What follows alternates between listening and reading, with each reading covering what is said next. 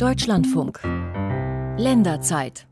Zur Länderzeit begrüßt Sie Jürgen Wiebeke, heute zu Gast im Zoo, nicht weit weg von den Löwen, deren Gelände bald umgestaltet werden soll. Da steht, der König braucht mehr Platz und ähnlich geht es den Giraffen und den Flusspferden im Zoo.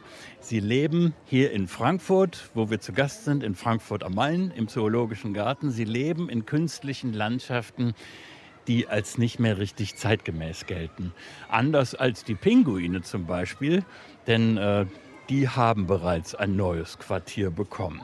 Wir sind in den Zoo in Frankfurt gekommen, weil hier gerade an einer Vision für das Jahr 2030 gearbeitet wird. Und äh, anderswo in anderen zoologischen Gärten in Deutschland gilt natürlich das Gleiche. Man macht sich Gedanken über den Zoo der Zukunft. Und genau darüber möchten wir heute in der Länderzeit sprechen und diese Frage auch Ihnen stellen, unseren Hörerinnen und Hörern, denn das wollen wir nachher in der Sendung aufgreifen. Wie stellen Sie sich den Zoo der Zukunft vor? Was hat er eigentlich für eine Aufgabe? Äh, welche Bedingungen muss er Wildtieren bieten? Und was tun wir Besucher eigentlich, wenn wir im Zoo sind? Was passiert da? Die Nummer unseres kostenfreien Hörertelefons lautet 00800 4464 4464. Ich wiederhole nochmal 00800 4464 4464 und die Mailadresse länderzeit.deutschlandfunk.de. So, nun beginnen wir mal mit einem ersten Eindruck und zwar erfahren wir, wie es dem Nashorn geht, dem Frankfurter Nashorn. Die Lebensbedingungen hat sich Eva Maria Götz angeschaut.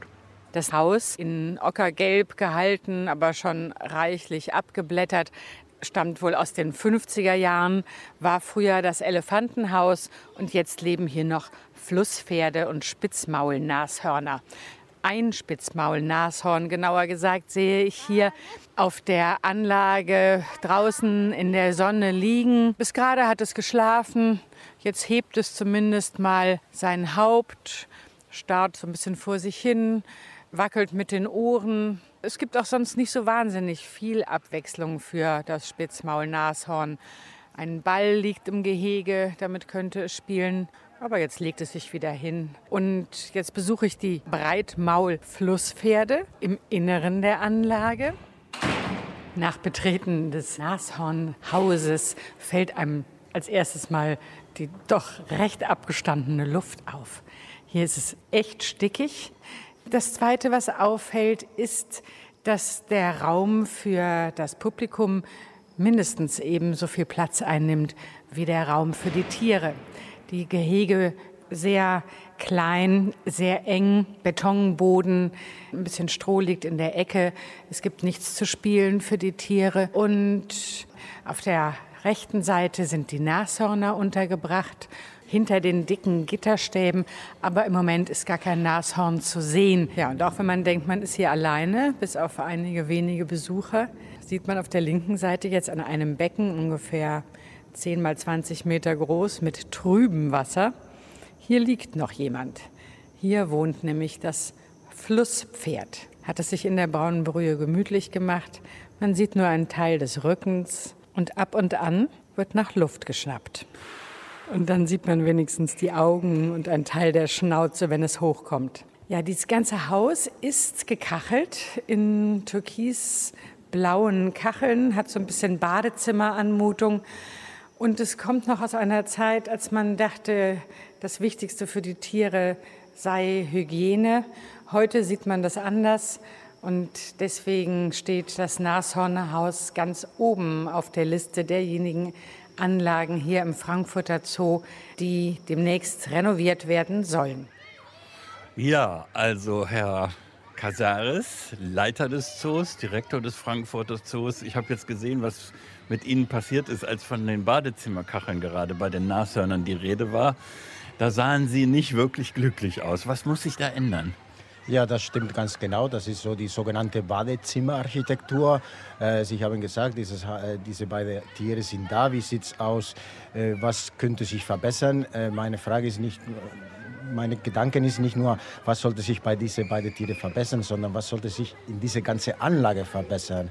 Also dieses Haus ist eine von den ältesten Anlagen hier in Frankfurt. Das ist 146 Jahre alt, wurde natürlich zerstört im Zweiten Weltkrieg, nochmal nachgebaut, aber eigentlich nichts an das Management äh, äh geändert. Also das ist für die heutige äh, Management von äh, Flusspferde und Spitzmaulnashörner nicht so richtig geeignet. Also die beiden Tiere sind relativ alt. Äh, irgendwann mal, was weiß ich, in fünf oder zehn Jahren werden die sterben. Wenn sich da nichts Essentielles ändert, dann ist mit Flusspferdehaltung und Nashornhaltung Ende in Frankfurt. Wollen dann wird das? es keine Nachfolger mehr geben? Also in diesem Haus nicht, klar. Ja, so können wir, also für die beiden Tiere ist das in Ordnung. Das sind ältere Tiere, die kennen sich gut im Haus. Äh, die Tierpfleger äh, kennen sich natürlich bestens aus mit der Tierhaltung, aber natürlich für, äh, für weitere Flusspferde ist das nicht geeignet und das wollen wir nicht. Wir haben andere Pläne im Kopf. Ja, ich glaube, man muss auch dazu sagen, für alle, die noch nicht im Zoo in Frankfurt am Main waren, den würde man, glaube ich, so nicht nochmal neu bauen, mitten in der Stadt mit definitiv zu wenig Platz, oder? Ja, da muss ich das ein bisschen präzisieren. Also diesen Innenstadtzoos, ähm, es gibt ganz viele europaweit, stammen alle aus dem 19. Jahrhundert, so zwischen 10, 12, 14 Hektar groß. Also Innenstadt so finde ich nicht ganz schlecht. Also ich finde, das ist nicht zu klein. Ist natürlich nicht groß. Ich würde sagen, das ist mittelgroß. Ähm, man kann viel machen, viel Gutes machen. Man muss sich aber Prioritäten setzen und die ganz konsequent umsetzen. Wir können nicht alles präsentieren. Das, was wir präsentieren, muss exzellent sein. Und da können wir schon was machen, auf jeden Fall. Mhm. Jetzt wissen wir schon mal, dass die Nashörner und Flusspferde ja, ähm, ein Auslaufmodell sind. Wenn sie gestorben sind, dann werden sie nicht ersetzt werden in Frankfurt. Aber äh, äh Christina Geiger, Sie sind ja hier als Tierärztin äh, beschäftigt. Was können Sie denn eigentlich wissen über, über den Zustand dieses Nashorns? Wir können natürlich eine ganze Reihe ähm, über diese Tiere wissen aufgrund der Beobachtungen, die täglich stattfinden. Die Tierpfleger kennen die Tiere, seit sie hier leben. Das ist bei den beiden Individuen schon eine ganz lange Zeit. Also die sind beide über 20 Jahre im Frankfurter Zoo.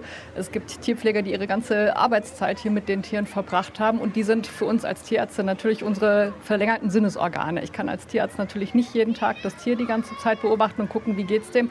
Und die Tierpfleger machen das ganz genau. Die sehen jeden Tag, oh, heute hat er woanders gelegen, heute hat er ein bisschen weniger gefressen oder heute sieht der Kot anders aus. Und das sind so ganz wichtige Parameter, woran wir erkennen können, wie es dem Tier geht.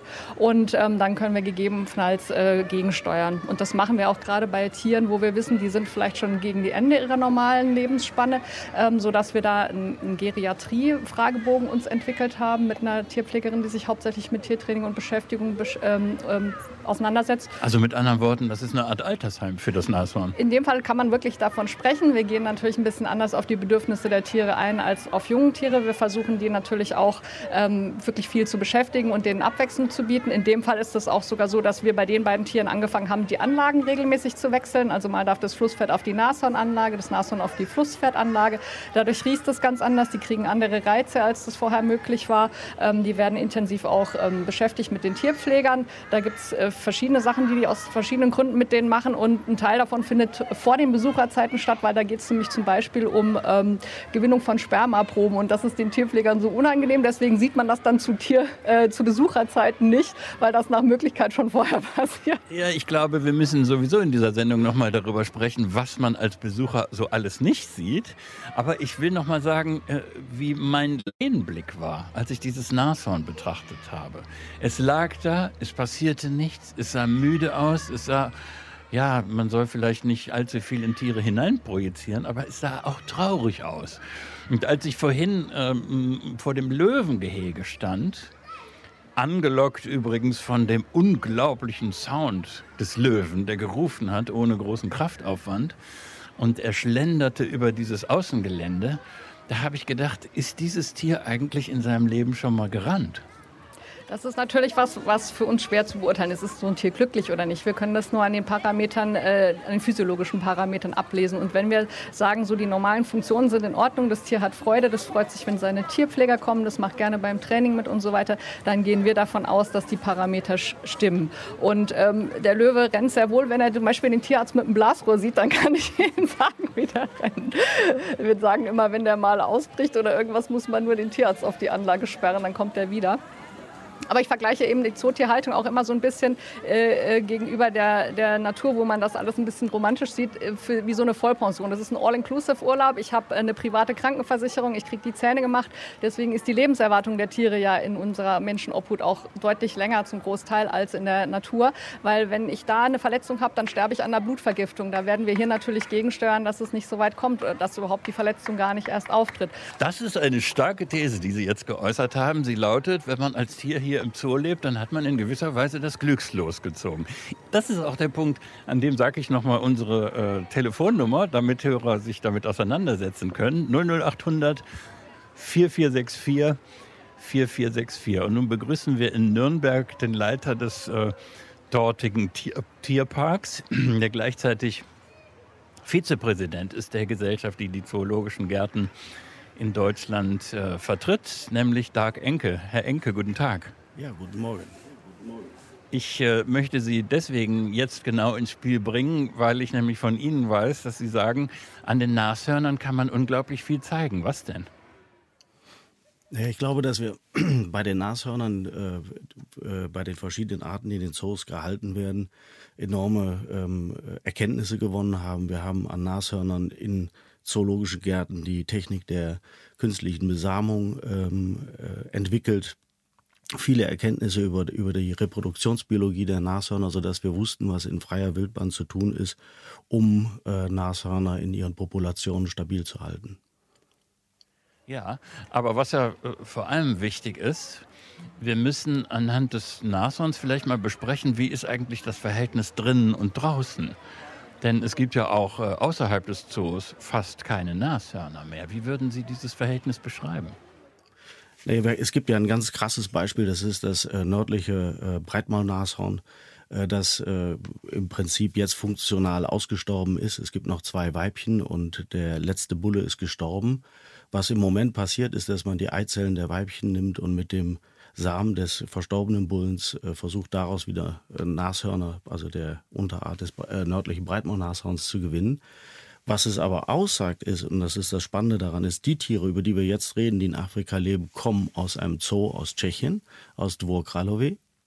Und die ganzen Erkenntnisse über die nördlichen Breitmaulnashörner und die Techniken sind in Zoos entwickelt worden, mit denen wir jetzt versuchen, in Afrika aus der, auf der Basis von Zootieren wieder eine Population erstehen zu lassen. Ist das gewissermaßen eine Nebentätigkeit äh, der zoologischen Gärten oder beschreiben Sie vor allem wenn wir jetzt gerade über die Zukunft des Zoos sprechen, beschreiben Sie da das Kerngeschäft. Also dass Sie äh, sozusagen auf dem Gelände des Zoos Artenschutz äh, für die Welt betreiben. Also unsere äh, Rolle im, im, weltweiten Artenschutz ist vielfältig. Äh, anhand der Nashörner sieht man zwei Funktionen. Das ist einmal im freien, äh, also im Freiland fast ausgestorben oder schon komplett ausgestorbene Tierarten in Zoos zu erhalten. Das zweite, was das Beispiel zeigt, ist, dass die Forschung in zoologischen Gärten Arten erhalten kann, also retten kann. Im äh, Extremfall, wenn wirklich nur noch Zellmaterial vorhanden ist. Und das dritte ist, dass wir über die Nashörner in zoologischen Gärten äh, überhaupt über Nashörner diskutieren, dass wir dadurch, dass wir in den Stadtgesellschaften verankert sind, wie gerade in Frankfurt, also als Stadt so, finden äh, aktuelle äh, Diskussionen in der Gesellschaft statt anhand der Tiere, die wir halten und damit können wir die Brücke schlagen zum Ver eine, also Verständnis äh, wecken für die Not der Tiere in freier Wildbahn. Wir haben auch einen Tierethiker eingeladen, nämlich Professor Peter Kunzmann. Er arbeitet an der Tierärztlichen Hochschule in Hannover. Guten Tag, Herr Kunzmann. Guten Morgen. Jetzt haben wir das Beispiel Artenschutz und ähm, es gibt ja eine auch sehr grundsätzliche Kritik an zoologischen Gärten. Wir werden das nach den Nachrichten auch noch mal genauer aufgreifen. Aber äh, haben Sie jetzt bereits ein starkes Argument pro Zoo gehört? Ist der Artenschutz ja gewissermaßen die Legitimationsgrundlage, warum man Tiere aus der Wildnis mitten in der Stadt hält? Also ich glaube, ganz interessanter Punkt war jetzt auch die Verbindung äh, der verschiedenen Aspekte, äh, die Herr Enke gerade genannt hat. Also nicht nur die Arterhaltung, indem man einige äh, Exemplare von irgendwelchen bedrohten Arten wie in der Arche am Leben hält, das wäre ja nur ein kleiner Ding.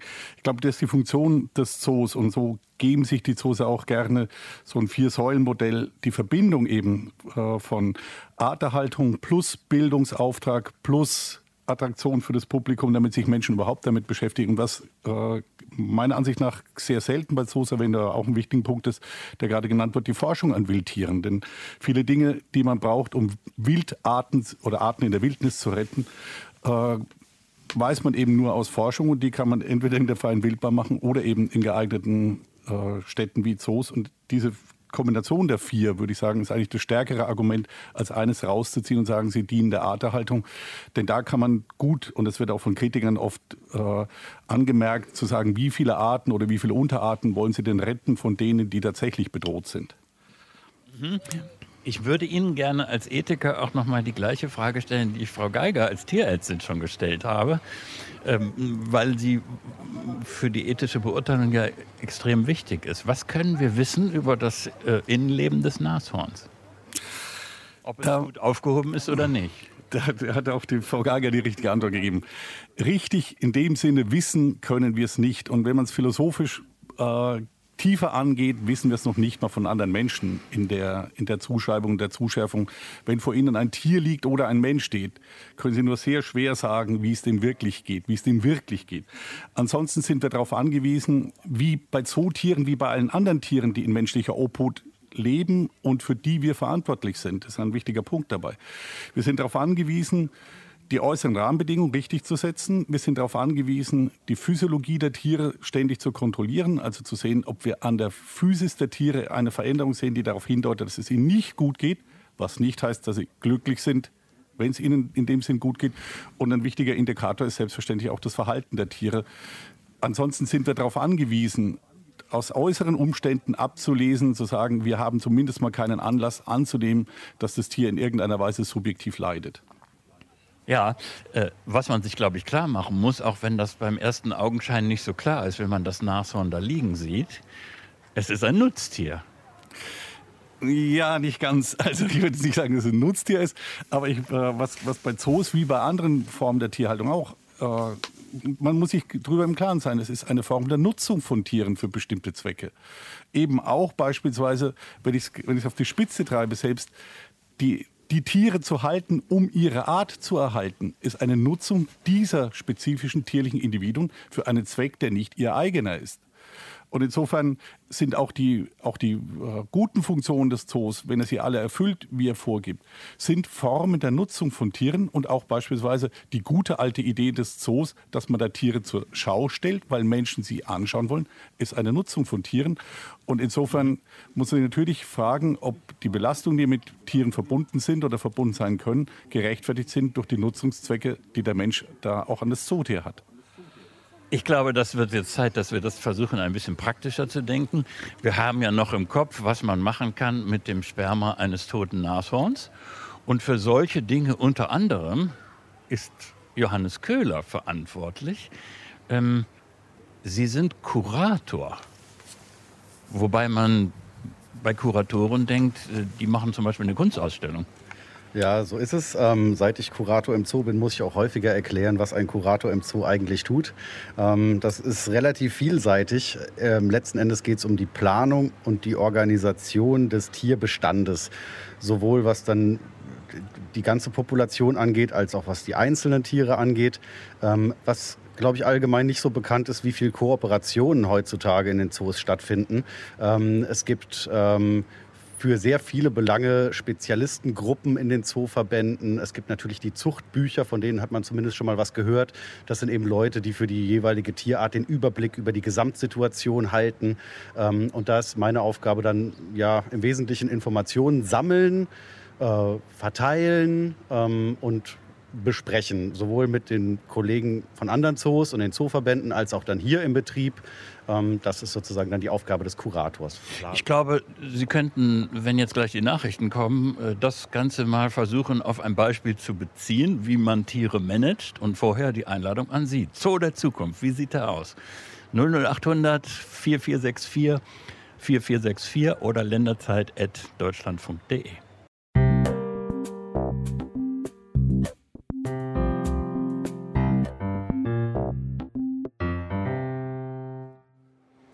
Strategien für artgerechte Haltung. Welche Zukunft hat der Zoo? Das ist heute die Frage für die Länderzeit. Es begrüßt Sie noch einmal Jürgen Wiebeke, heute zu Gast im Zoologischen Garten von Frankfurt am Main mitten in der Stadt gelegen. Ein Zoo, der gerade an einer Konzeption bis zum Jahr 2030 arbeitet. Aber natürlich ist es so, dass in allen zoologischen Gärten über diese Zukunft nachgedacht wird. Wie sehen Sie den, Zuku äh, den Zoo der Zukunft? Wo finden Sie gelungene oder vielleicht auch äh, abschreckende Beispiele für die Haltung von wilden Tieren im Zoo? 00800 4464 4464 ist unsere kostenfreie Nummer. Wir wollen Ihre Eindrücke und Kommentare nachher im Verlauf der Sendung aufgreifen und die Mailadresse länderzeit.deutschlandfunk.de. Johannes Köhler, wir waren zuletzt bei Ihnen vor den Nachrichten. Sie managen die Tiere und äh, Sie haben mir zugerufen, für die Nashörner sind Sie nicht zuständig, aber für die Löwen. Also wie geht das? Ähm, ja, vielleicht grundsätzlich ähm, das Tiermanagement umfasst, wie gesagt, verschiedene Aspekte. Einmal ist es äh, dieses Management der ganzen Population. Das heißt, das ist dann für uns, bedeutet das, dass wir mit dem Zuchtbuch zusammenarbeiten. Das Zucht, Zuchtbuchführer sind dann eben diejenigen Leute in den Zoos, die den Überblick behalten, äh, wo, wie viele Löwen überhaupt da sind, wer vielleicht einen Löwen zu viel hat, wer vielleicht einen sucht. Ähm, äh, und die auch Informationen von allen Haltern zusammentragen, äh, was mit den Löwen ist, wie man sie am besten äh, sozusagen im täglichen Betrieb mit denen umgeht. Wir kriegen sehr viele Fragebögen, Surveys von den Zuchtbüchern dann rumgeschickt. Die tragen eben alle Erfahrungen von allen Haltern zusammen. Und das ist, glaube ich, wirklich eine Stärke der Tierhaltung jetzt in den Zoos, dass da eben sehr viele Leute dran sind ähm, und sehr gut dafür gesorgt wird, dass man keinen Fehler machen muss, der schon mal woanders gemacht worden ist. Das heißt, äh, wenn Sie äh, überzählige Tiere haben, dann suchen Sie nach einem Zoo, der Sie gebrauchen kann. So ist es, beziehungsweise sehr häufig macht das dann eben das Zuchtbuch. Ich sage, ja, ich habe dieses oder jenes Tier äh, überzählig, äh, wenn man so möchte, und dann schauen die, wo äh, eben ein Löwe gesucht wird. Wir betrachten das vielleicht so der Kern der Sache ist, dass wir die Löwen hier, die wir haben, nicht als unser Eigentum betrachten. Das ist nicht unser Löwe und wir machen damit, was wir für richtig halten, sondern wir betrachten die als Teil der Gesamtpopulation. Ähm, und äh, auch wenn die Löwen uns juristisch gehören, ähm, geben wir die selbstverständlich nach Zuchtbuchempfehlung kostenlos an einen anderen Zoo ab. Wir haben unsere Löwen auch kostenlos erhalten und wir, wir haben immer das Wohl sozusagen der, der Gesamtpopulation im Auge. Aber schwierig wird es ja, und das kommt ja durchaus vor, äh, dass Tiere da sind, die gar keine haben will. Was dann? Ja, das sollte man natürlich tunlichst vermeiden, dass davon allzu viel gibt. Da muss man sich als Zoo eben äh, überlegen. Natürlich haben wir für alle Tiere in unserer Obhut äh, die gleiche Verantwortung. Wir müssen für alle Tiere, auch wenn es eine Zwergziege ist oder sonst was, was vielleicht jetzt keinen hohen Stellenwert in den Zuchtbüchern hat, müssen wir eine gute Unterbringung oder irgendwie eine Lösung finden. Das ist klar. Wir haben in Frankfurt relativ, äh, würde ich sagen, relativ viel Platz, äh, äh, auch noch hinter den Kulissen, wo wir guten Tier eine ganze Weile unterbringen können. Wenn ein Tier im Moment überzählig ist, heißt es das nicht, dass es für immer überzählig ist. Äh, man muss schon ein bisschen einfach Reserve und Puffer bereithalten, falls es einfach mal vielleicht auch ein halbes Jahr oder auch mal ein Jahr dauert, bis das Tier platziert werden kann. Mhm. Aber auf diesem Feld gibt es häufige harte ethische Konflikte. Wir werden das nachher äh, auch noch genauer besprechen.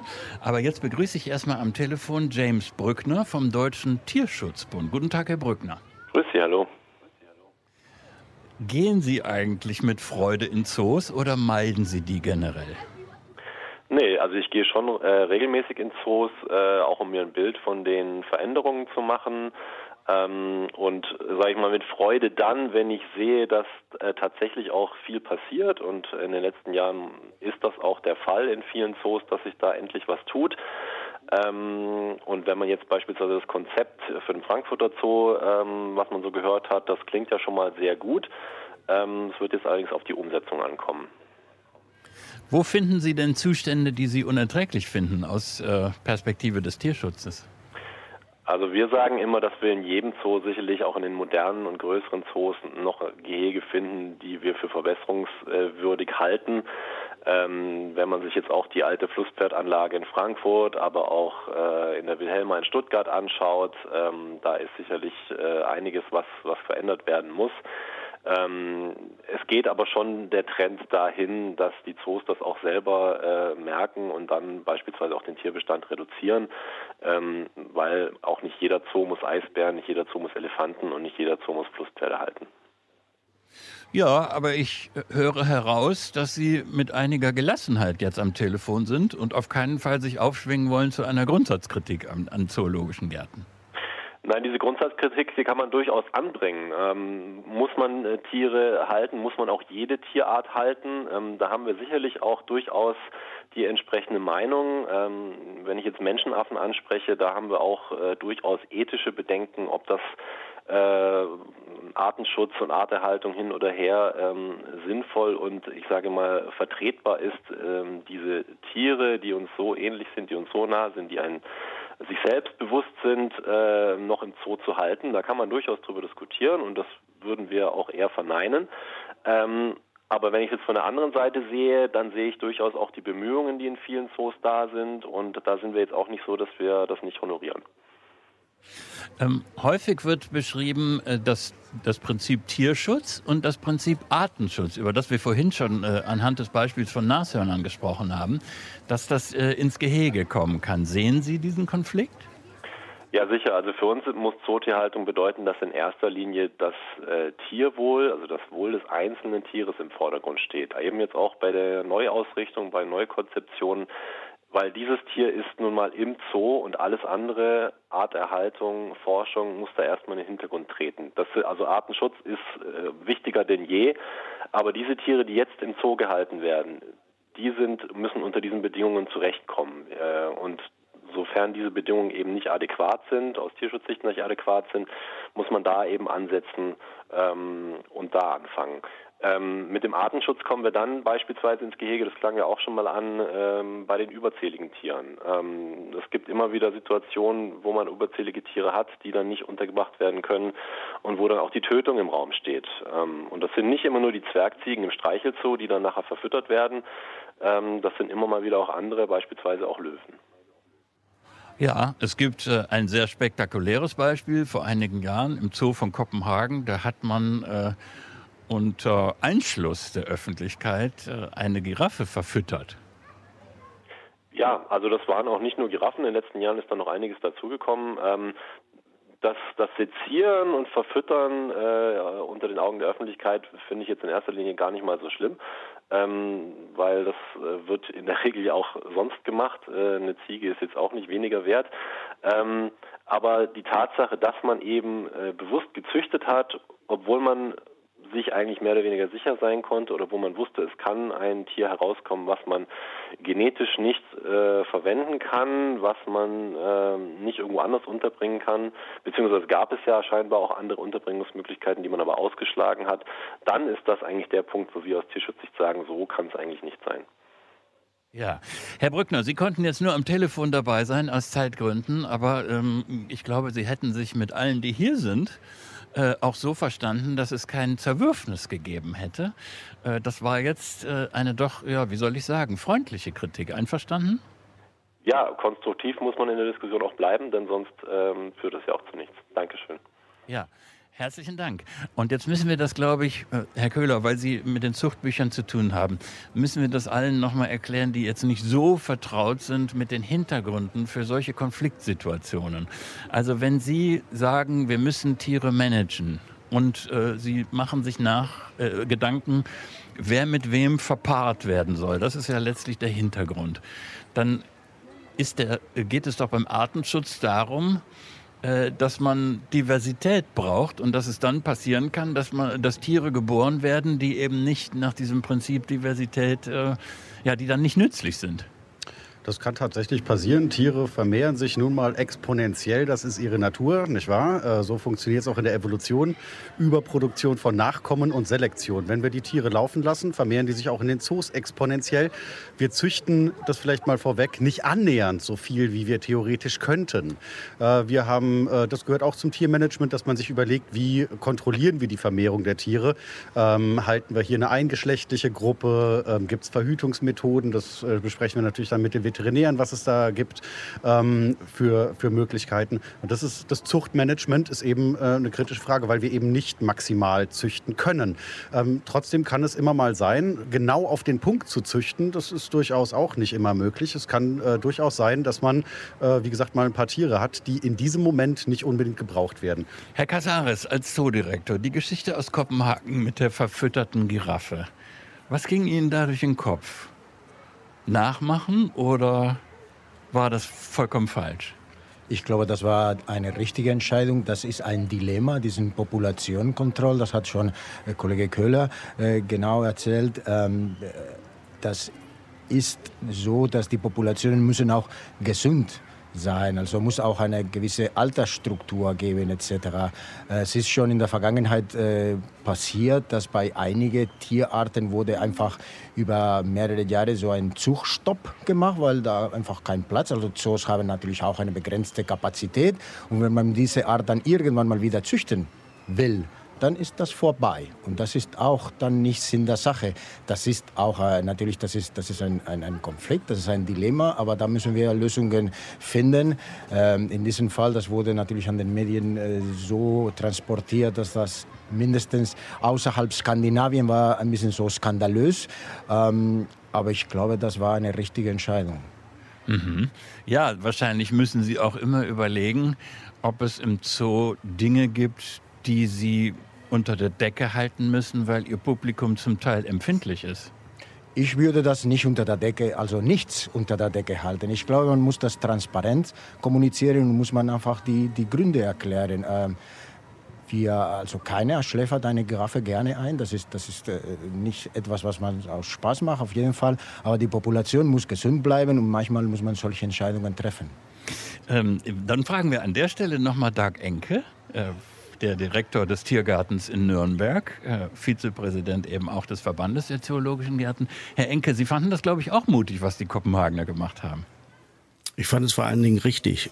Und ich glaube, dass wir uns ähm, darüber klar werden müssen, dass es weltweit für Wildtiere nur noch ganz begrenzten Platz gibt. Äh, und gleichzeitig die Population, wenn sie gesund bleiben sollen, in den begrenzten Räumen, die noch zur Verfügung stehen, sei es in einem Nationalpark, sei es in einem Verbund zoologischer Gärten müssen die Population gesund sein. Das heißt, wir brauchen einen breiten Fuß an reproduktionsfähigen Tieren und zwar dauerhaft. Das bedeutet, dass wir immer mehr Tiere zur Verfügung haben in der Population, als wir Platz zur Verfügung haben. Wir haben Möglichkeiten, Tiere in Nicht-Verbandszoos, die außerhalb der Zuchtprogramme liegen, äh, abzugeben, aber nur dann, wenn die Haltungsbedingungen so sind, dass die Tiere dort nicht leiden. Wenn wir diese Plätze dann auch belegt haben, dann ist es äh, der Zeitpunkt, wo man töten muss. Ist es so, dass man als Zoodirektor, so wie Sie und so wie Herr Casares in Frankfurt, äh, eigentlich ständig vor Situationen steht, dass man, dass man ähm, überlegen muss, kann ich das einer Öffentlichkeit, die sensibel ist, zumuten oder nicht? Äh, wir müssen das der Öffentlichkeit zumuten, weil wir ähm, äh, wir, wir, wir arbeiten auf der Basis wissenschaftlicher Erkenntnisse und wissenschaftlicher Methoden und die sind im ethischen Kontext oft schwierig zu erklären. Aber wir haben uns auf die Fahnen geschrieben, dass wir Umweltbildung äh, betreiben und dass das eine unserer größten Stärken ist. Und damit müssen wir diese Dilemmata, die uns in moralische ähm, äh, Schwierigkeiten bringen, die müssen wir darstellen und die müssen wir zeigen und mit denen müssen wir ähm, offensiv umgehen. Dann nennen Sie doch mal ein Beispiel für ein Dilemma, was Sie gerade hinter sich haben. Also wir haben immer wieder solche Dilemmata. Wir, wir, wir haben zum Beispiel eine große Pavian-Gruppe, die ähm, ständig wächst, wo wir zwar Kontrazeption betreiben, also die Tiere äh, äh, gezielt einzelne Weibchen verhüten, sodass die Geburtsintervalle größer werden. Trotzdem wächst die Gruppe. Und wir haben schon verschiedene äh, Angebote, wo wir Untergruppen dieser großen Paviangruppe abgeben könnten, ablehnen müssen, weil die Haltungsbedingungen nicht gepasst haben. Dadurch entstehen natürlich eine hohe Tierdichte und wir mussten äh, auch dort schon äh, Tiere entfernen, indem wir sie getötet haben. Mhm. Und wussten das die Nürnberger dann in dem Moment? Haben sie es angekündigt? Wir haben das kommuniziert und wir haben auch entsprechende äh, Reaktionen inklusive Anzeigen wegen Verletzung des Tierschutzes äh, erhalten. Genau, also das ist es, was ich vorhin meinte, dass also das Prinzip Tierschutz, dass man das einzelne Individuum schützen möchte und das Prinzip Artenschutz ähm, miteinander ins Gehege kommen können. Professor Peter Kunzmann, als Tierethiker sollten Sie dazu auch was sagen, wie Sie, das, wie Sie diesen Abwägungsprozess bewerten. Wie gesagt, das setzt fort, dass wir Tiere nutzen und dass wir auf der einen Seite eine Verantwortung für das tierliche Individuum, dieses konkrete tierliche Individuum in unserer Obhut, in unserer Verantwortung haben und auch Zootiere unterliegen den Prinzipien, wie sie das, deutsche Tierschutzgesetz sehr gut formuliert eigentlich, dass wir auch für die Tötung von Tieren einen vernünftigen Grund haben müssen. Ich sehe auf der anderen Seite auch, und da ist der Ausdruck Dilemma eigentlich richtig, es gibt hier, glaube ich, keine guten Lösungen, die die beiden Schutzpflichten, auf der einen Seite das tierliche Individuum in meiner Obhut und auf der anderen Seite auch die wichtigen Ziele, die dazu darüber hinaus verfolgt, äh, in, unter einen Hut zu bringen. Und dann habe ich tatsächlich ein klassisches Dilemma, wo es unter Umständen nicht möglich ist, eine Abwägung so zu finden, dass alle Seiten zufrieden sein können. Ich verletze damit unter Umständen das, das Lebensrecht des Individuums, aber eben um einen Preis, der hoch genug ist, um dies zu rechtfertigen. Eben beispielsweise, wenn es um äh, diese Artenschutzdimension des Ganzen geht. Gut raus. Ich überlege gerade. Moralfrei kommt man da nicht raus, ja. Ja, wenn Sie das so beschreiben, überlege ich gerade, wir haben äh, für bestimmte gesellschaftliche Bereiche Ethikkommissionen in Krankenhäusern und, und so weiter, ja. Vielleicht brauchen Zoos auch Ethikkommissionen. Frau Geiger, Sie, Sie, Sie nicken als Tierarzt. Ja, also als Tierarzt ist man ja, äh, glaube ich, am stärksten mit dem ähm, Konflikt betroffen, denn wir sind ja letztendlich diejenigen, die die Mittel haben, auch die Tiere zu töten, wenn es jetzt nicht um Töten zum Verfüttern geht, also um einen Schlachtvorgang. Und ähm, wenn, natürlich, wenn wir solche Entscheidungen haben, wenn es jetzt nicht was Offensichtliches ist, dass ein Tier so schwer krank ist, dass es ganz glasklar eine tiermedizinische Entscheidung ist, dann äh, gründen die Zoos für diesen Fall dann Ethikkommissionen Kommissionen. Also da sind dann immer langjährig betreuende Tierpfleger, die dieses Tier sehr, sehr gut kennen. Da sind die zuständigen Tierärzte, da sind die zuständigen Biologen, da ist der Zoodirektor dabei. Wir hatten auch schon Fälle, da war sogar der Personalrat mit dabei. Und wer natürlich auch mit dabei ist, sind die Überwachungsbehörden. Denn auch wir werden von dem Veterinäramt oder wer in dem jeweiligen Gebiet für Tierschutzüberwachung zuständig ist, streng überwacht und regelmäßig besucht. Also wir unterliegen, und das ist auch gut so, den gleichen äh, Bedingungen wie, jeder andere, der Tiere hält, auch. Jetzt werden sich manche fragen, also die Geschichte mit der Giraffe in Kopenhagen ist einige Jahre her. Das, was wir jetzt beschrieben haben, dass Tiere im Zoo äh, nicht nur vorgezeigt, sondern manchmal auch getötet werden, passiert das eigentlich jeden Tag? Ähm, kann ich so nicht sagen. Bei uns passiert das in zum Glück nur gezielt bei unseren Zwergziegen, aber es ist natürlich äh, eine nötige Sache. Also wie meine Kollegen schon gesagt haben, wir müssen die Population in einer Alterspyramide aufstellen und was man auch nicht vergessen darf, wir wollen die Tiere ja artgerecht halten. Dazu gehört natürlich, dass sie auch ihre lebensnotwendigen oder artspezifischen Verhaltensweisen ausüben und das ist ja auch interessant, das hält ja auch ihren Lebensraum für sie abwechslungsreich. Also wenn eine Mutter sich, ein weibliches Tier sich paart mit dem Männchen, das ist schon mal Abwechslung. Wenn sie dann Schwangerschaft durchmacht, wenn sie die Geburt durchmacht, wenn sie sich um diese Jungtiere kümmert, das sind ja alles Sachen, die diesen Alltag für das Tier auch bereichern und die vor allem auch, das darf man auch nicht vergessen, ganz banal die Geschlechtsorgane gesund erhalten. Also wir haben durchaus die Möglichkeit zur Verhütung, das kann aber die Tiere auch krank machen. Und um nochmal auf Marius zurückzukommen. Also Wer war jetzt das? Die Giraffe heißt Marius? Marius? Verzeihung, ja, das war die Giraffe, die war sehr populär bei uns natürlich, auch in Zootierkreisen. Und wir hatten eine große Konferenz, wo uns der Tierarzt, der damals die Giraffe erschossen hat, das Video gezeigt hat. Diese Giraffe stand an ihrem Futternapf und hat gefressen. Dann kam der Tierarzt mit dem Großkaliber Kalibergewehr um die Ecke. Marius schaute kurz hoch, versenkte die Nase wieder im Futternapf. Der Schuss fiel und er fiel mit vollem Mund in seinem gewohnten Stall zu Boden. Wurde dann erst zerlegt und dann verfüttert an die Löwen äh, zwei Meter weiter. Also natürlich müssen wir für unsere Löwen Fleisch verfüttern, ja. Und wie kann ich es besser machen als mit einem Tier, wo ich genau weiß, was es für eine Qualität hat? Es ist, es ist ein Futter, also es ist ein äh, Tier, was sonst auch gefressen werden würde. Ich weiß genau, welche Medikamente es bekommen oder nicht bekommen hat. Ich habe seine Lebensbedingungen vorher beeinflusst und es ist, wenn man so sagen kann, glücklich gestorben. Ich habe es nicht. Also Sie produzieren hier in gewisser Weise Biofleisch. Bio weiß ich nicht, aber auf jeden Fall Fleisch, wo, wo ich den ganz, die ganze Kette verfolgen kann. Denn sonst muss ich ja auch Tierkörper einkaufen, um unsere Löwen zu verfüttern. Dabei werden die Tiere zum Schlachthof gebracht, was sie in Panik versetzt. Dabei werden, werden CO2-Ausstoß produziert. Ja, und hier wandere ich 50 Meter von A nach B. Also unter dem Aspekt, wenn es sich äh, vertreten lässt, dann denke ich, ist das sehr gute und wichtige Methode. Gut, aber trotzdem muss ich das jetzt noch mal genauer wissen. Und wer von Ihnen in der Runde hat jetzt den Mut zu sagen, wie oft das geschieht? Also wir würden das gerne quantifizieren. Herr Enkel in Nürnberg, genau. Un ungefähr 15 Prozent unseres Fleischkonsums im Zoo decken wir selber durch eigene Tiere.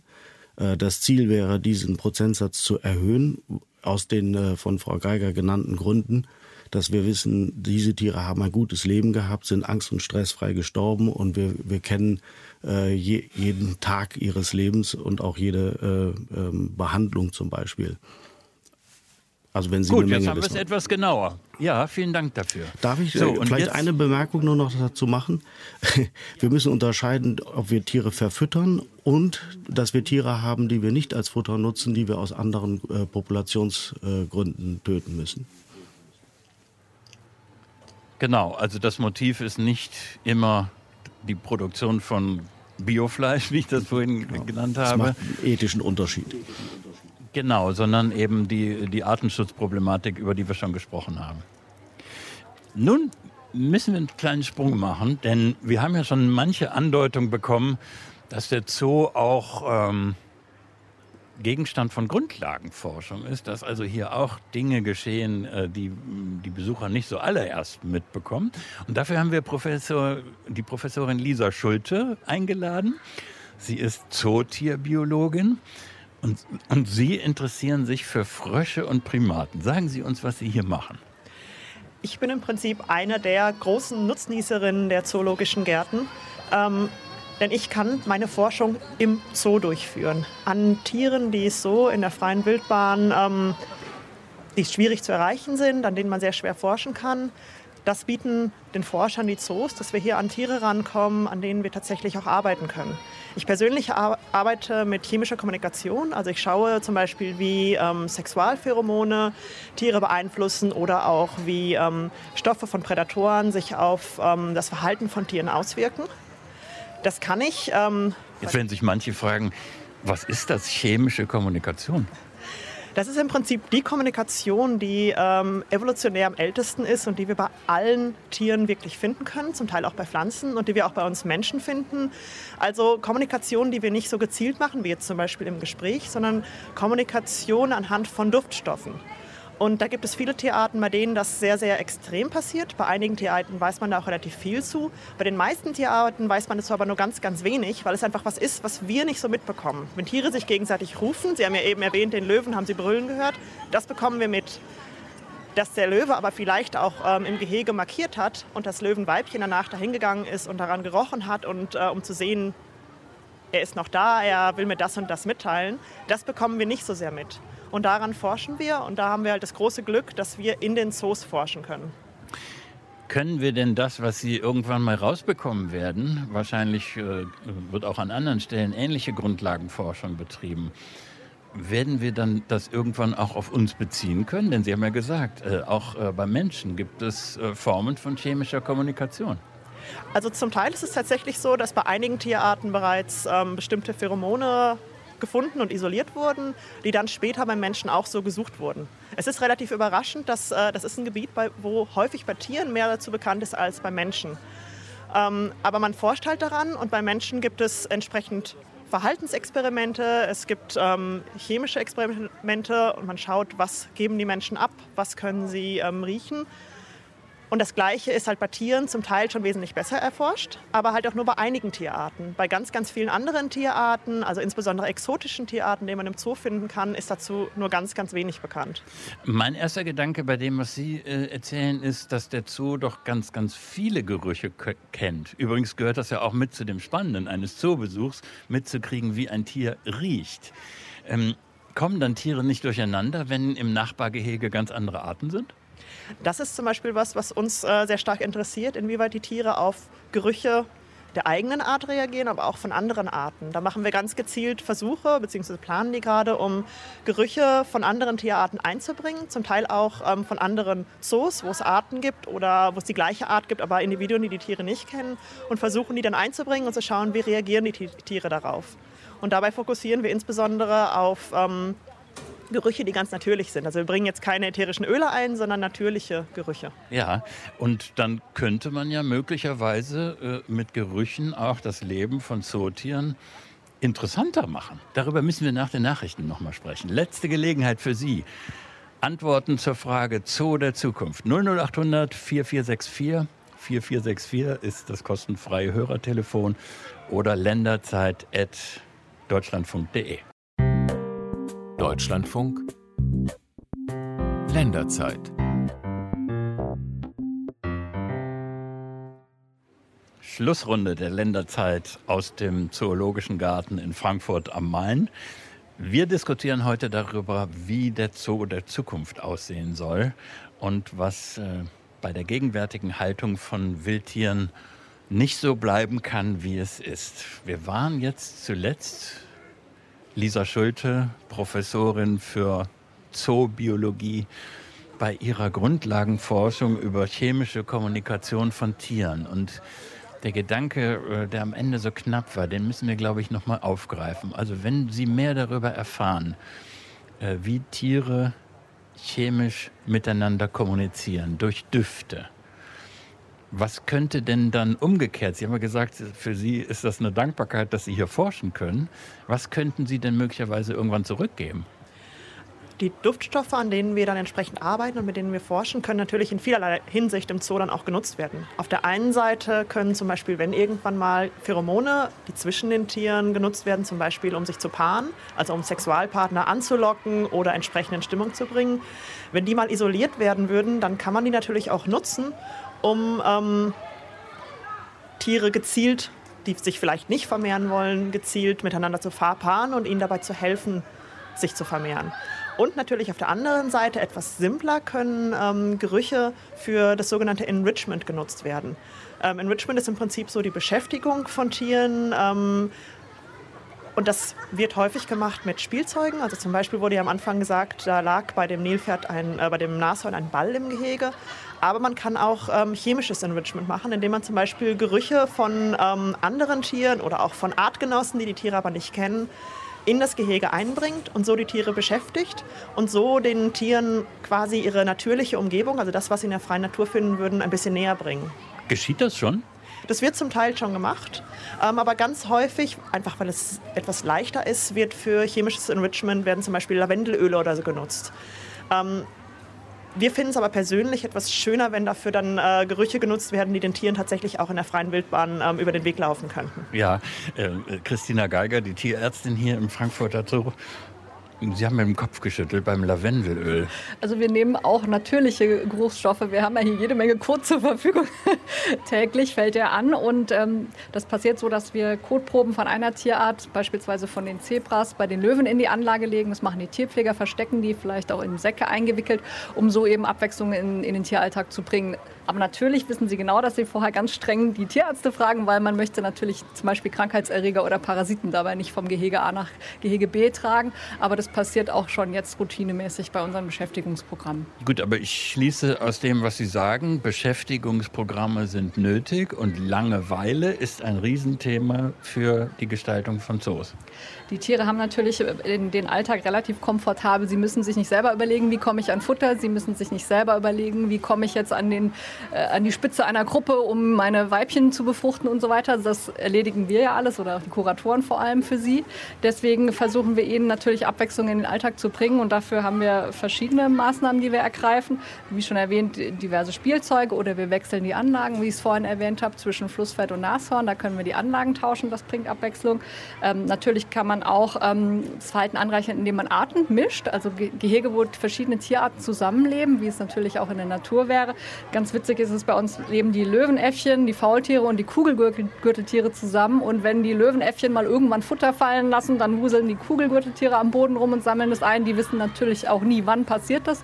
Und so kann man da ordentlich für Abwechslung in der Anlage sorgen. Äh, dann machen wir natürlich viel über Futter, dass die Tiere das nicht einfach nur hingelegt bekommen, sondern dass sie sich das auch erarbeiten müssen. Sei es, indem sie sich irgendwo rausackern müssen oder indem sie sich selber zerteilen müssen oder es erstmal finden müssen, erschnüffeln. Manchmal wollten wir schon mit Duftspuren auch arbeiten. Und natürlich ein wichtiger Faktor ist auch Training, was wir machen, um, um die Tiere quasi mental zu stimulieren. Ja, das ist ein interessanter Aspekt, dass Sie sagen, Sie kombinieren bestimmte Tierarten, die so vielleicht äh, in der Wildnis noch nie miteinander Kontakt hatten. Und das äh, ist dann der Punkt, äh, um mal ein Beispiel hier aus dem Zoo vorzuzeigen, wo Sie bereits Veränderungen vorgenommen haben.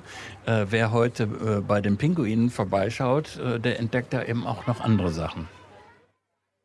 Die Anlage, die sich die Seebären, die Robben und die Humboldt-Pinguine teilen, ist eine Felsenlandschaft. Eine Felsenlandschaft mit viel Wasser. Und in dieses Wasser kann man zum einen von oben gucken durch Glasscheiben. Gerade eben haben sich hier drei Zwergseebären ins Wasser gestürzt und jetzt sieht man sie nicht mehr. Aber man kann durch einen schmalen Felsengang weiter nach unten in die Anlage gehen. Rechts und links Felsen, über mir der Himmel. Und jetzt, wenn ich jetzt um die rechte Seite komme, dann stehe ich vor großen Glasscheiben. Und wenn ich Glück habe, sehe ich die Seebären von unten. Und da sind sie schon. Zwei Seebären sind gerade an mir vorbeigeschwommen in eleganter Rückenlage. Einer steigt wieder nach oben, schnappt nach Luft. Das ist das Freizeitvergnügen dieser Zwergseebären, was natürlich dann doch an Felswänden auch endet. Links daneben, da sind die Robben.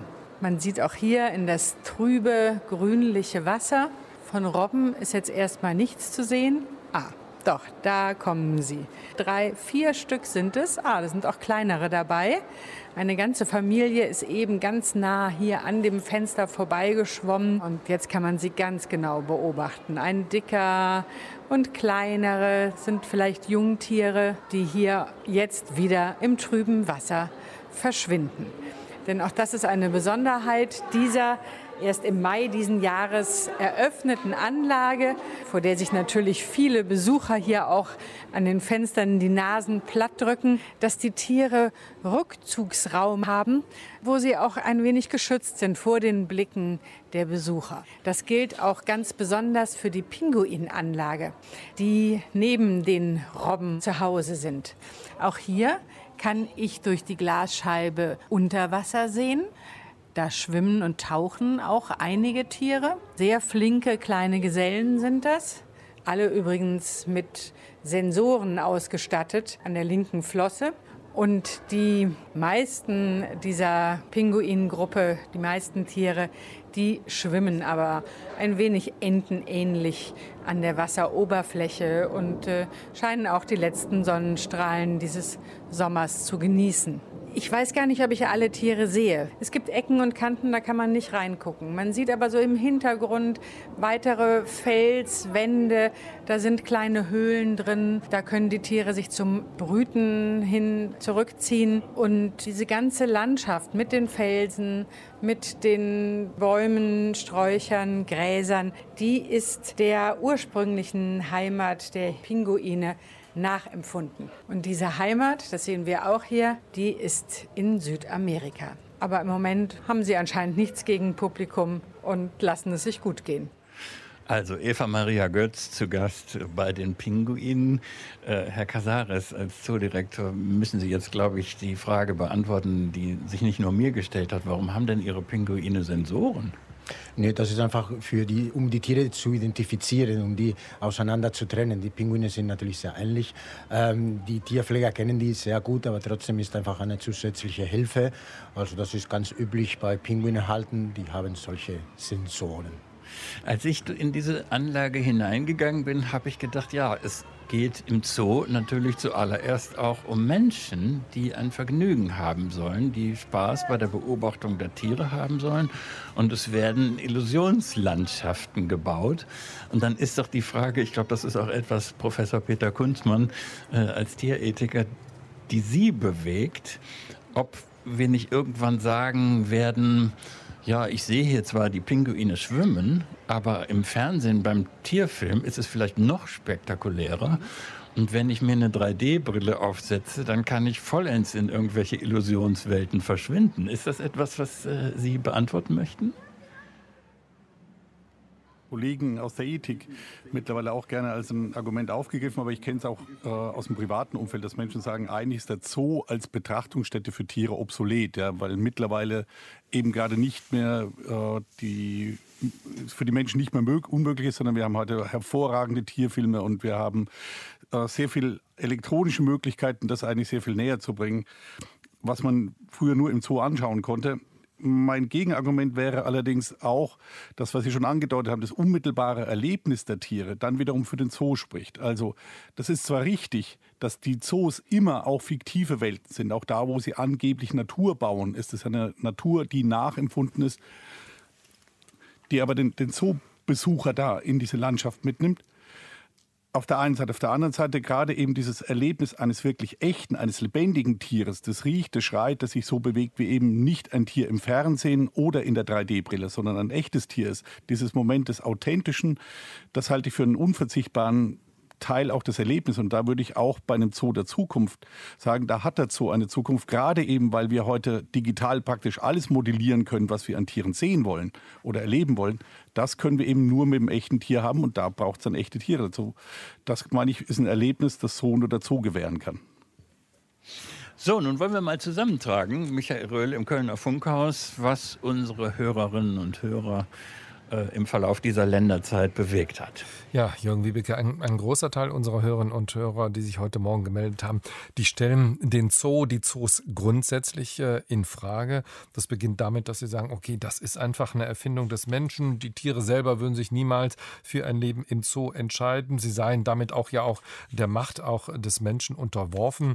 Und es gäbe durchaus auch Möglichkeiten, Stichwort auch Artenschutz, Tiere in ihren Herkunftsländern selber auch zu schützen. Es ist die Rede vom Gefängnis, es ist die Rede von lebenslanger Gefangenschaft. Und äh, es ist die Rede auch davon, was bringt es denn den Besuchern, Tiere zu beobachten, heißt es hier, die durch die Gefangenschaft verhaltensgestört sind. Also das Stichwort Hospitalismus wird auch immer wieder auch genannt. Auch der Hinweis darauf, dass Zoos am Ende überhaupt gar keine Bildungsfunktion ähm, hätten. Studien würden belegen, dass die Leute nur eine Minute vor den Gehegen stehen bleiben, heißt es hier.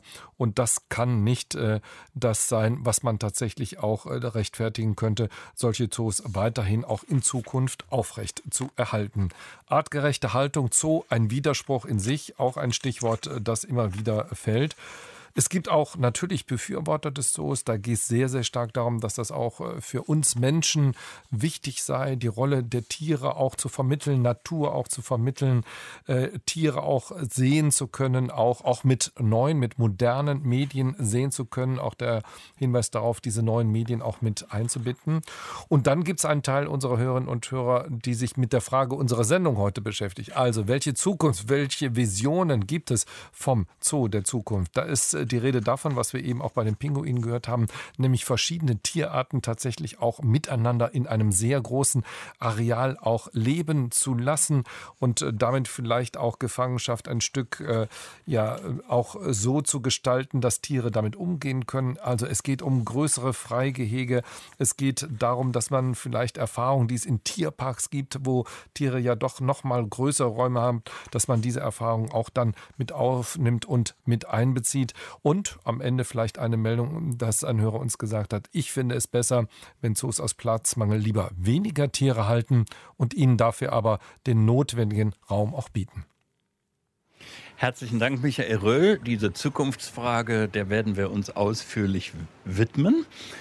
Aber zunächst mal benötigen wir Antworten auf die Grundsatzkritik, nämlich dass der Zoo ein Ausdruck sei für die Macht des Menschen und im Prinzip gefängnisähnlich organisiert. Ähm, Herr Enke, wollen Sie mal als äh, Leiter des Tiergartens in Nürnberg beginnen? Ja, mache ich gerne, weil tatsächlich, wenn wir äh, von unseren ethischen Prämissen ausgehen dann, und wir behaupten als Zoos, dass wir ähm, von der Verantwortung des Menschen ausgehen, dann ist das verbunden automatisch darüber, dass wir dann entschieden haben, wenn wir Verantwortung übernehmen, auch über Tiere zu verfügen. Und ähm, diese Verfügungsgewalt auch ausnutzen, ob wir sie im Freiland retten, ob wir sie im Zoo retten, ähm, äh, ist dann eine methodische Frage. Aber in jedem Fall, auch in Auffangstationen für Orang-Utans äh, in Indonesien, verfügen wir über das Schicksal der einzelnen Tiere, die dort gerettet und großgezogen werden, wenn ihre Mütter gestorben sind. Und ich glaube, damit müssen wir uns erstmal, äh, darüber müssen wir uns klar sein, dass wir tief in das Leben dieser Tiere eingreifen äh, mit dem ethischen Anspruch oder dem äh, auch, auch praktischen Anspruch, Tierarten äh, zu bewahren. Das tun Menschen ja ohnehin die ganze Zeit auf diesem Planeten, nicht nur im Zoo. Also richtig, richtig. Also es ist äh, die Verantwortung äh, kann in ähm, äh, oder sagen wir das Verfügen über Tiere kann zum Tod der Tierarten oder auch zum Tod einzelner Tiere führen oder in unserem äh, Falle mit der Aufgabe verbunden sein, Arten zu erhalten. Herr Köhler, bei Ihnen habe ich im Gesicht gesehen, dass Sie das, äh, dass Sie das aufbringt, wenn dann eben zum Beispiel mit dem Bild vom Gefängnis gearbeitet wird. Ja, also insbesondere, ähm, was ich vielleicht hier anbringen würde, ist, dass natürlich, wie gesagt, die Tiere sind in unserer Hand, wir haben die Verantwortung und insofern ähm, liegt es auch in unserer Verantwortung und auch in unserer Bestimmung, was mit den Tieren wie geschieht. Das ist immer der Fall, wenn der Mensch irgendwie Tiere in seiner Hand oder in seiner Obhut hat, an allen möglichen Stellen. Und hier würde ich wirklich klar sagen, dass die Zoos ähm, da besonders gut aufgestellt sind, um die Risiken für die Tiere, für das Wohlbefinden der Tiere zu minimieren. In dem Sinne, dass ich zum Beispiel, ähm, wir hatten schon überleg, äh, vorhin besprochen, woran kann man sehen, ob es dem Nashorn gut geht. Man kann sowas schon einschätzen, das weiß wahrscheinlich jeder Tierhalter. Aber man kann auch schnell betriebsblind werden und sich vielleicht irgendwie das nicht mehr sehen. Ich kenne auch, manchmal trifft man Tierfreunde, die tragen ihren Schoßhund in der Handtasche rum. Die denken, dem Hund geht's gut. Ähm, die Stärke der Zoos ist hier, das Wohl der Tiere ist nicht ähm, davon abhängig, ob ich das sehe, sondern wir haben ein großes Team hier. Wir haben Tierärztin, wir haben Direktor, wir haben viele Tierpfleger. Wir haben viele kritische Augen auf die Haltung. Wir sind sogar öffentlich zugänglich. Die Öffentlichkeit sieht, was wir tun. Äh, Kollegen aus anderen Zoos kommen uns besuchen, schauen sich das an. Ähm, insofern würde ich sagen, sind die Zoos da im Vergleich zu anderen Formen der Tierhaltung oder der Verfügung über Tiere durch Menschen besonders gut aufgestellt, um die Risiken für die Tiere zu minimieren. Ja, das äh, haben Sie ja im Laufe der Sendung immer wieder klar gemacht, dass die tägliche Beobachtung für Sie ein wichtiges äh, Alltagsgeschehen ist, um Verhaltensauffälligkeiten auch zu bemerken. Ähm, äh, wenn wir jetzt hier schon über Transparenz gesprochen haben, Herr Casares, wo denken Sie denn jetzt? Vielleicht haben Sie ein Beispiel dafür, dass etwas Ihnen auch persönlich wehtut, wenn Sie ein bestimmtes Verhalten registrieren, dass Sie denken, hier muss, muss sich was verändern, auch wenn es vielleicht nicht so schnell geht. Also bei unseren Tieren, da achten wir wirklich sehr drauf. Äh, wir haben einige äh, Verhalten gehabt, die wir verändern wollen. Zum Beispiel mit Wildtieren ist manchmal alles nicht so einfach wie, wie Heimtiere oder Nutztiere. Wir wollten vor einigen Jahren unser Tiermen äh, Tigermännchen mit unserem Tigerweibchen also zusammenbringen zum Züchten und dann das ging nicht. Also die haben sich sofort verprügelt. Das sind natürlich Verhalten, ist zum Glück nichts Schlimmes passiert, aber das sind natürlich Dinge, wo man mit rechnen muss. Ähm, das ist ein Teil ihres natürlichen Verhaltens. Tiger sind halt so. Ja, und das wird wahrscheinlich auch für andere Tiere hier gelten, äh, dass, dass es Situationen von Aggressivität gibt. Ja, natürlich, aber wir müssen damit rechnen. Also wir haben hier Tiere, in diesem Fall hatten wir ein Männchen und ein Weibchen, die sind genetisch wertvoll. Äh, Ziel war, damit zu züchten. Dann muss man die natürlich irgendwann mal zusammenbringen und da sind bestimmte Risikos. Ähm, das ist nicht unüblich in Zoos, dass ein Tigermännchen ein Tigerweibchen killt. Ähm, das kommt schon vor. Äh, trotzdem, wir sind die Fachleute, wir kennen uns aus und das äh, müssen wir diese Risikos einschätzen und äh, vorsichtig damit umgehen. Professor Peter Kunzmann, als Tierethiker, wie mhm. haben Sie die vorhin äh, formulierte Grundsatzkritik aufgefasst und wer ist eigentlich, ähm, wenn so polarisierte Meinungen aufeinanderstoßen, wer ist dann in unserer Gesellschaft der Richter? Oh, das ist eine andere Frage, wer da der Richter ist und wer, wer der Richter sein soll. Ich sehe auch aus den Stichworten Macht, Ausübung, Gefängnis und so weiter. Ähm, zum einen, der Zoo ist, wie ich von Anfang auch gesagt habe, eine Form der Nutzung von Tieren. Insofern basiert er darauf, dass Menschen Macht über Tiere ausüben. Das machen sie auch, wenn sie einen Hund halten. Das machen sie auch, wenn sie ein Steak essen. In der Hinsicht ist der Zoo nichts Besonderes.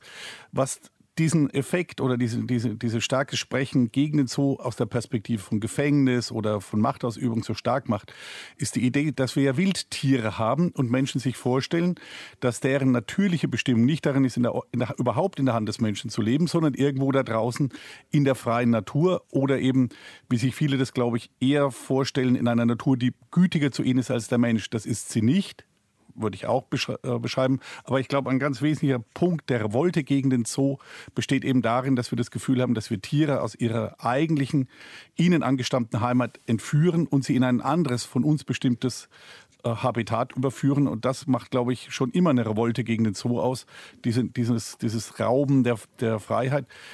Ich glaube nicht, dass Tiere im Wesentlichen freiheitsorientiert sind, will aber die Anmerkung machen, was auch Herr Casares gerade gesagt hat. Es sind Wildtiere und das heißt eben auch, dass sie unter Umständen Bedürfnisse haben, die in einer vom Menschen gemachten Umwelt nur sehr schwer zu befriedigen sind. Das ist von Tierart zu Tierart verschieden.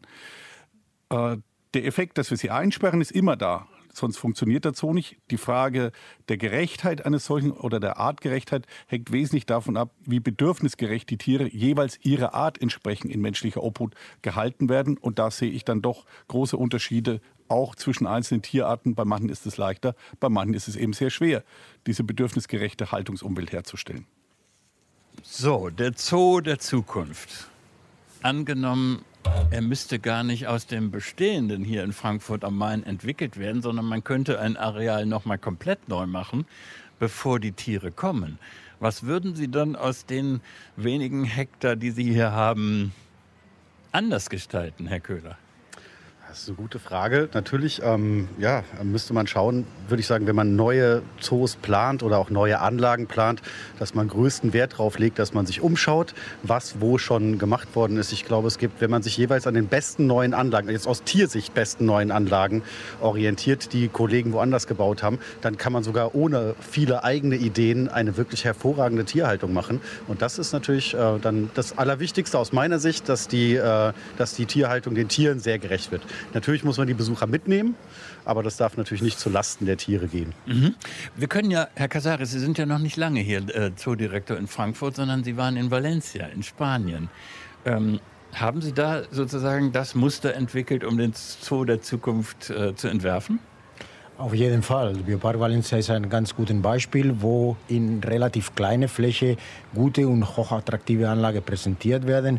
Dadurch werden, das sprechen wir immer darüber, Emotionen transportiert. Also wir müssen unsere Besucher äh, mitnehmen, also nicht nur mit dem Kopf, sondern auch mit dem Herzen. Also wir müssen die Besucher äh, wie gesagt, Emotionen vermitteln und so wollen wir die motivieren und begeistern für Naturschutz. Mit diesen komplexen, äh, schöne und äh, artgerechte Anlagen, wo auch unterschiedliche Arten zusammen präsentiert werden, kann man diese komplexe ökologische Zusammenhänge ganz gut erzählen, zeigen und somit unsere Besucher begeistern. Äh, eigentlich der wichtigste Beitrag von Zoos zur Naturschutz läuft eigentlich über unsere Besucherinnen und Besucher. Deutschland, in der, deutschlandweit ist, äh, sind über 40 Millionen pro Jahr Besucherinnen und Besucher, die in den Zoo kommen. Diese Zahl steigt ständig. Also äh, das ist ein Riesenpotenzial, um solche Botschaften zu transportieren. Das ist unsere Stärke. Ja, das war jetzt gleich auch Ihre Antwort äh, auf den Zweifel, der jetzt auch äh, vorhin artikuliert worden ist aus unserem äh, Hörerinnen und Hörerkreis. Äh, dass das Publikum bei den meisten Tieren nur mal kurz vorbeiguckt. Das Aber das ist im Museum auch so. Ja, also ich denke, das Publikum kommt und kommt äh, immer mehr in den Zoos und bleiben immer länger. Es ist auch eine Frage der Präsentation. Das muss natürlich verbessert werden. Viele Zoos haben sich in den letzten 20, 30 Jahren enorm verändert, verbessert. Die sind äh, viel attraktiver äh, und dann leisten sie einfach ein, ein deutliches Beitrag zu Artenschutz und Naturschutz. Aber dann zum Schluss noch mal ganz praktisch. Am Anfang haben wir gelernt, das Nashorn wird es irgendwann nicht mehr geben, wenn das alte Tier tot ist. Die Flusspferde wird es irgendwann auch nicht mehr geben. Äh, wenn Sie ein bisschen weiter vorausdenken, dann sieht der Zoo plötzlich ganz anders aus in Zukunft. Also es muss entweder ein guter Zoo geben oder keinen Zoo. Aber welche Tiere werden da noch sein und welche nicht mehr? Also das ist, das ist was wir jetzt gerade äh, konzipiert haben. Wir können einige Tiere, also einige Großtiere sogar zeigen. Nashorn und Flusspferde ist natürlich auf unserer Liste. Wir müssen, die müssen aber anders präsentiert werden. Andere Anlage konzipiert, gebaut. Also ob das, was Sie heute in der Länderzeit aus Frankfurt am Main im Zoologischen Garten gehört haben, für Sie jetzt der Impuls war, um in den nächsten Zoo zu gehen oder nicht, das möge jeder für sich entscheiden. Wir bedanken uns sehr, dass wir hier sein konnten. Die Länderzeit aus Frankfurt am Main. Mein Name ist Jürgen Wiebeke. Danke fürs Zuhören.